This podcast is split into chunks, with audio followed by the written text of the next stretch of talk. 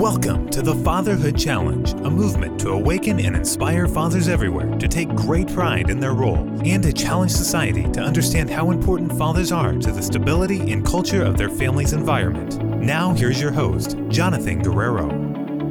Greetings, everyone. Thank you so much for joining me. It's great to have you with me. My guest is retired NFL player George Jones. George was a former running back for the Pittsburgh Steelers the Jacksonville Jaguars, and the Cleveland Browns. He also wrote a book called The Present Dad. George has a powerful story to share about his life and a testimony to why fathers are so important. George, thank you so much for coming on the Fatherhood Challenge. Jonathan, I appreciate you having me. And true to our tradition, do you happen to have a dad joke for us? Yes, I do. My joke is why did the coach go to the bank? Hmm. Why did the coach go to the bank? Why is that? To get his quarterback. you like that one? I love that one. yeah. That is awesome. Uh, Just to let those listening in right now know, I did not know this joke in advance. I had no idea what what his dad joke was going to be. so this is really really good. Yeah, I wanted to put a little uh, football flavor onto it. Yeah, I I think you I think you hit that one out of the stadium. I appreciate it. Your life is quite an inspirational story, to say the very least. It, it's it's been a journey, I would say, of both despair and of hope and of success, with lots of hard work along the way. There are so many lessons we can learn from your story. So I'm going to just stay quiet as possible so you can share it with us. Okay, Jonathan, I'm going to try to take you from the beginning as far as I can remember back up to present day. So I'm born and raised in Greenville, South Carolina, the South. Um, just like most uh, kids who lived in poverty, I was one of those. I ran around in the summertime, hanging with friends. I didn't um, have a father growing up. My father passed away before I was born. So I had a single mother, single parent mother at home with three other siblings. So, like most kids that come from my neighborhood, you know, we just ran wild and did what we wanted to do most of the time. So I can remember as early as I would say in seventh grade. So before that, I I just did typical things. I played football. I wasn't really that good at it at the time. I didn't start a football game, literally start until I was in the eighth grade.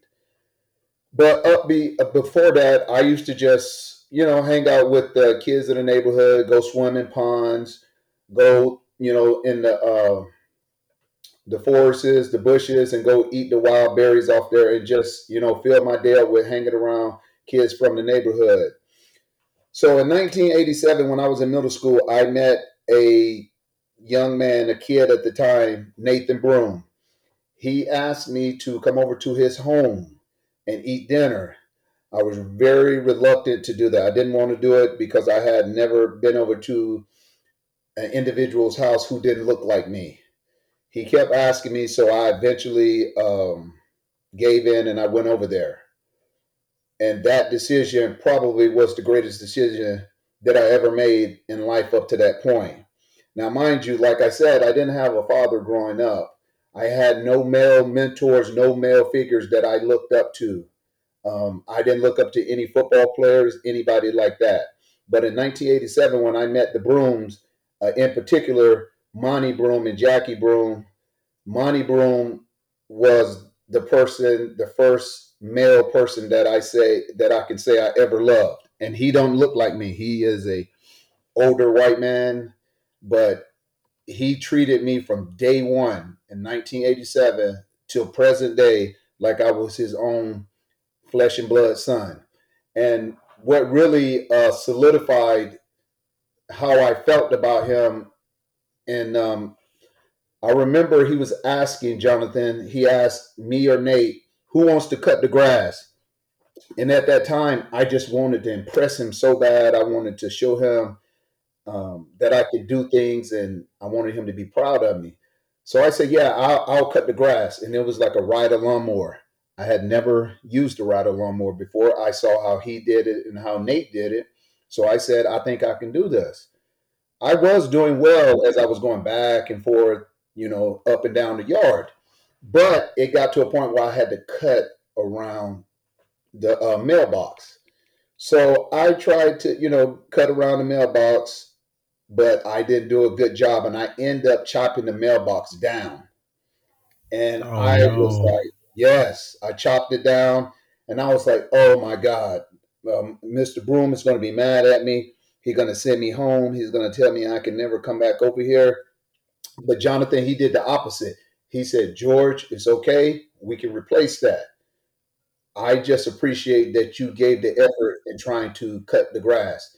Up to that point, if I had did anything like that, I would have gotten in trouble. I would have gotten in trouble by um, like my uncle or somebody like that who were the um, the guys who were disciplining us. So from that point, when when Mr. Broom, Monty, uh, did that for me, I, I knew that was the he was the guy I wanted to emulate. And again, it's so strange because um, growing up, I would have never thought that it would be a white man that would be the first male that I ever loved as a role model. So you fast forward to eighth grade, he asked for me to uh, play on his son's team, Eastside Dolphins. And I said, yes, I'll play. But I said, Mr. Broom, I, I can't afford the registration. I don't have any, you know, football gear, no helmet, no shoulder pads or anything like that. He said, George, don't worry about it. Don't worry about it. I got everything. I'll take care of everything. And I'm like, for real? And he like, yes, I got everything. So that was my first season ever starting in football. So then I got to high school and, you know, I was still really close to them. But my 10th grade year, we got evicted from our apartment.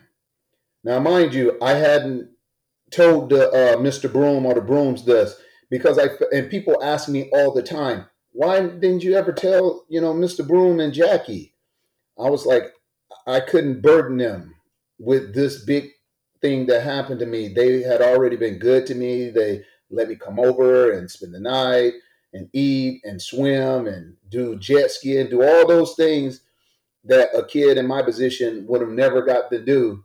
So I could not burden them with taking on a 16 year old kid and providing clothes, food, shelter, all that. I just couldn't do it. I, I could not uh, bear that on that responsibility on them. So, uh, my from my tenth grade year until I graduated high school, I was pretty much homeless most of that time, and I lived. Uh, I stayed with a friend in the neighborhood who kind of it was like a, a crack house that they ran out out of the apartment, and I stayed there for about six months, and that just didn't work out because they were just coming back and forth, back and forth, and I you know, I couldn't do that anymore. So I uh, I asked some friends on the team, could I stay with them? And, and I talked to their fathers. And I had a job at the time at Dundee's Outback. So they allowed me to um, work and then I paid them a little rent every month. So those last two years of high school, they were really difficult. And, you know, I was a really good football player. From that point, my grades and everything just plummeted. So because I was under so much pressure, so much stress that I kept it in, I didn't tell anybody about it. And when it was time to grade to go to college, my senior year, I had nowhere to go, and I felt really, really bad. So it was a guy named um, James Pugh who played on the team with me. His dad, Mr. Pugh, I, I'm not for sure how he got the contact, but he had a contact out at Bakersfield Junior College in Bakersfield, California. So Monty, big man, I call him, Monty said, okay, George, this is what you're going to do. We're going to go there. Me and uh, Jackie is going to buy you the ticket. I said, "Monty, I, I don't want to go. I don't want to go. Can you get me a job here in Greenville? Because I'm afraid to go. I've never been on a plane. I don't know anybody out there. And I, I just can't go two thousand miles away from home without anybody being out there. I I just was not confident in myself and my abilities as a football player. So throughout that summer, Monty kept telling me, George, you're going to go. We bought the ticket. You're going to get on that plane and go. And I just kept begging him and begging him that, you know, I don't want to go, Monty. I don't, I'm please don't make me go. So come the day it's time to go, I remember him and his, uh, he had a, a Buick, a silver Buick, two door silver Buick. And um, he drove me to Greenville Spartanburg Airport. And just me and him were talking and I'm crying all the way to the airport. And I'm like, please don't make me go. I don't want to go. I just want to get a job here, please. He said, no, you're going. And remember, that was before 9 11. Back then, you can have someone to go up to the gate with you. And so he went up to the gate with me. We sat there and we talked the whole time. And I was just still crying and like, please don't make me do this. So I end up getting on the plane and I remember sitting beside this elderly lady, and I just she was like, uh, "Son, what's wrong?" You know, she's asking me what's wrong, and I explained to her what was wrong, and I I cried the entire way from Greenville, South Carolina, to Los Angeles, California, where I went to, you know, LAX airport for the first time, and it was like I was so lost in there, and I'm like tracking people down to ask, you know, how do I get to the next terminal to get to my little flight from Los Angeles to Bakersfield, California. So a lady helped me there. And then I got on the flight. I got to Bakersfield.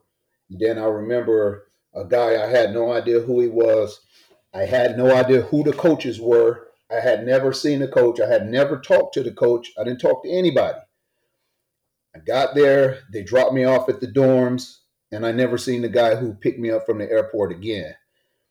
So those uh, first two or three weeks before we started everything, that it was like the worst time in my life. I cried like every night for like those two or three weeks because I was at the time lonely. I was scared. You know, I didn't know what was going to happen, and so at during that time, there was no Facebook, no social media, no no cell phones, none of that. So I had no contact with anybody back in Greenville, South Carolina.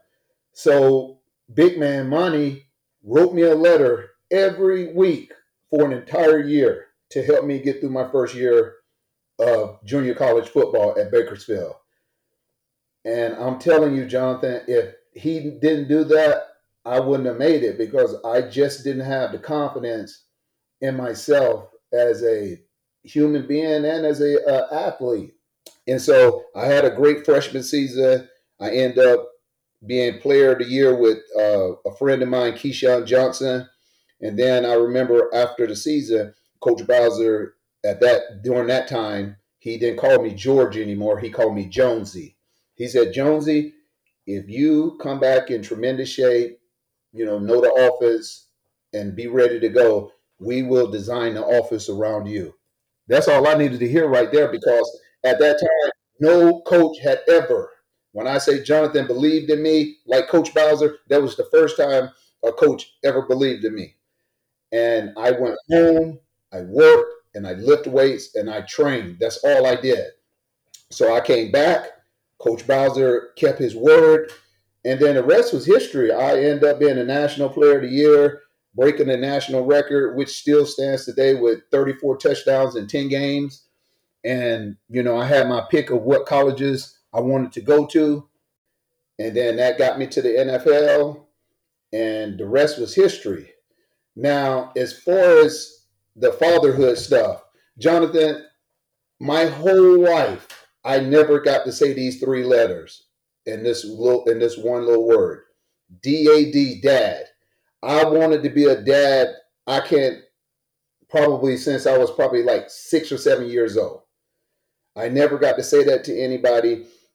I look at Monty now as as my dad, but at the time I didn't call him dad. I called him Mr. Broom or Big Man. But now I call him dad. It was just wow. yeah, and and um when I used to watch him and Jonathan, when I say watch him, I was studying uh, Big Man, Monty Broom. I was studying him like I was studying plays. I will hang on every word he say. I would just look at him and see how he treated his wife Jackie and his two kids, Nathan and Leah. And I was like, wow, that is how you're supposed to be a dad. That's how you're supposed to do it. And so in, in those early years, he was the person that I looked up to on how I should be a dad.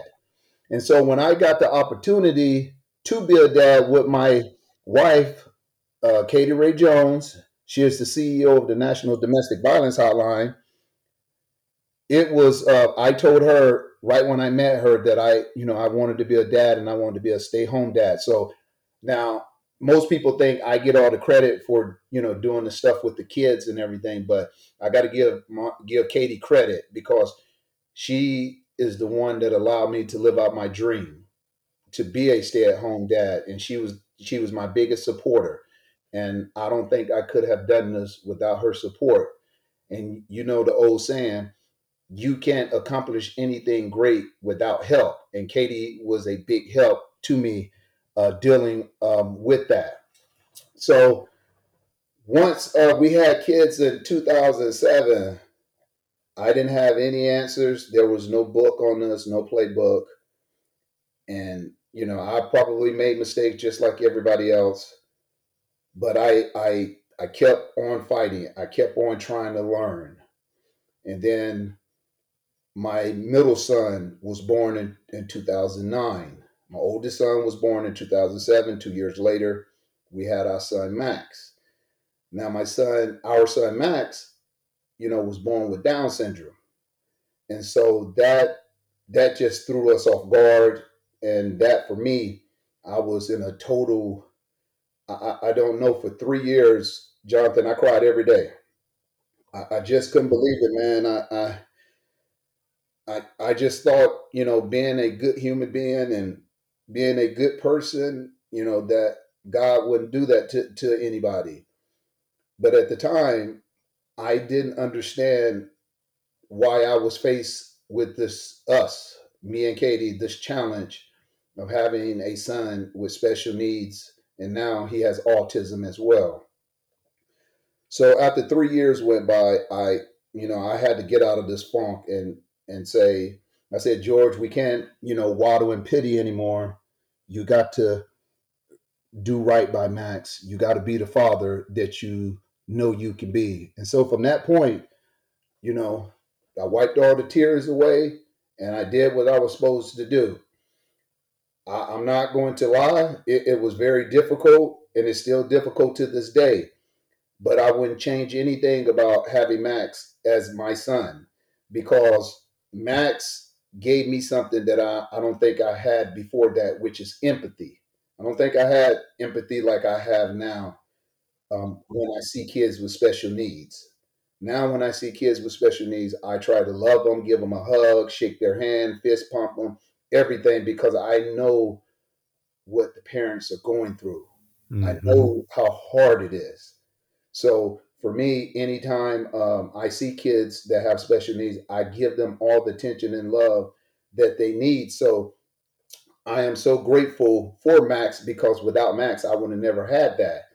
And also, if Max would have been a typical a, a typical kid, our son Cooper, who is 10 years old, he would never be here. And I I cannot see life without him now because he's given us the greatest joy of of you know, for me being his father. So, you know, sometime in life when things don't go your way, you know, you complain and you, you know, have self-pity and everything. But at the end of the light, the good Lord put that in your life for a reason. And I think for us and for me in particular, the good Lord put Max in my in in my path for me to have empathy for others and to be the best possible father I could be. Now, we we went through, you know, having the three boys. Now, I still at the time, Jonathan, I still had doubts about being a great father and doing and being the best possible father I could. So I remember, I think it was about six years ago, I saw a movie on ESPN, a documentary series, whatever you want to call it, It's called the Book of Manning, and the Book of Manning is about uh, the Manning family: Archie Manning, Olivia Manning, Cooper Manning, Peyton Manning, and Eli Manning. So they were talking about Archie and his father and how he grew up and you know how his dad didn't say the words "I love you" and this and that. So I was following closely on that, and I was watching how how kind, how patient he was with his kids, and um, and I'm talking about Archie. And so I watched the show, and I was very emotional about it. And I was like, "Wow, man, why am I, why am I feeling so emotional about this?" You know, I'm I'm like crying. I'm serious. Next day, you know, I I, I recorded it. I said, "When I'm by myself, I'm going to watch it again." So I end up watching it again, and I start crying again. And I'm like, George, you're not doing the right. You're not doing as best as you could as a father for the boys. So I end up reaching out to Archie. Got got connected with Archie. He called me. We talked on the phone for about three hours, and I just totally I went yeah I, I went totally full transparent and said Archie, I just don't feel like I'm doing a good job as a father. Can you help me? I, I, I, I look at you as the gold standard with your three sons and how you, you treat them. And you know, he was asking me questions, and I told him, I don't think I'm doing a good job, you know, as a father and a good job when I coach them. I don't think I do the right things. And then he was asking me for examples. I said, well, like when GJ will play in a game when he was really young, I put too much expectation on him and and that was unfair of me to do that to him because he he he gave me everything he got but I was looking through the prism of a former NFL running back, not a kid who was eight, nine, ten years old. And so when we would get in the car, I wouldn't, I would go straight to the negative. GJ, why did you do this? Why did you do that wrong? Why did you do this? So my relationship with GJ was pretty strained and um, and kind of distant. And most people don't know that because they see the end results of what we are at now. So Archie, um, I told him all that, and he gave me some pointers on what he did with Peyton and Cooper and Eli. And I started applying those to my everyday life. And lo and behold, my relationship with the boys went from like one to a thousand. Hmm. And that's when I knew I had it then when I asked for the help. And and the crazy thing about it, Jonathan, for men, we are so ego driven, so ego driven. We will not ask for help when it comes to our personal life or being a father or being a husband, but we will ask for other things, uh, help from people. Mm-hmm. I just mm-hmm. think at that time I um, needed to be vulnerable. I needed to be humbled and I needed the help. So uh, uh, Archie Manning could have said no, and and I'm just so eternally grateful that he did not say no, and it has changed my life pretty much forever. And now, when I have any questions about fatherhood or anything else, Archie has been through everything that I'm going through, so he is a great mentor along with Monty Broom, and those are the two most important people in my life that's helping me with fatherhood and just life in general. So again, like I said earlier, you can't be good or successful at anything without help. You have to have help. And that's what I've gotten along the way. And so most people, you know, try to give me the credit for, you know, being the best possible father I can to our three boys. But it's not it's not just me, it's it's Katie, it's Archie, it's Monty, um, I've asked Eric Dickerson for advice. I've asked Emmitt Smith. I've asked a number of people because I will ask anybody anything if it can make me be a better father. If they say no, they say no, but I'm going to ask for the help because for me, my job, and I only got one job, is to help them raise them to be good citizens, good human beings, and help them live out their dreams. and I and I want to leave a legacy for the boys because now I'm starting that family tree with me because I don't have a family tree uh, for my for my family. So I'm starting it with me, and then it's going to venture down to GJ and Cooper, and then when they have their families, um, that's how we're going to do it. And so that is my that's my goal, and that's my promise to the boys. I'm going to do everything humanly possible. I'm not going to you you will never uh, not see me at any games, practices, anything for school, uh, field trips. I'm doing everything. For me, I don't. I've pretty much given up my own identity for myself, and that's the way I wanted to do it. Because when you have kids, the kids should come first before anything and anybody else. So for me, um, these three boys, I, I can't see life without them.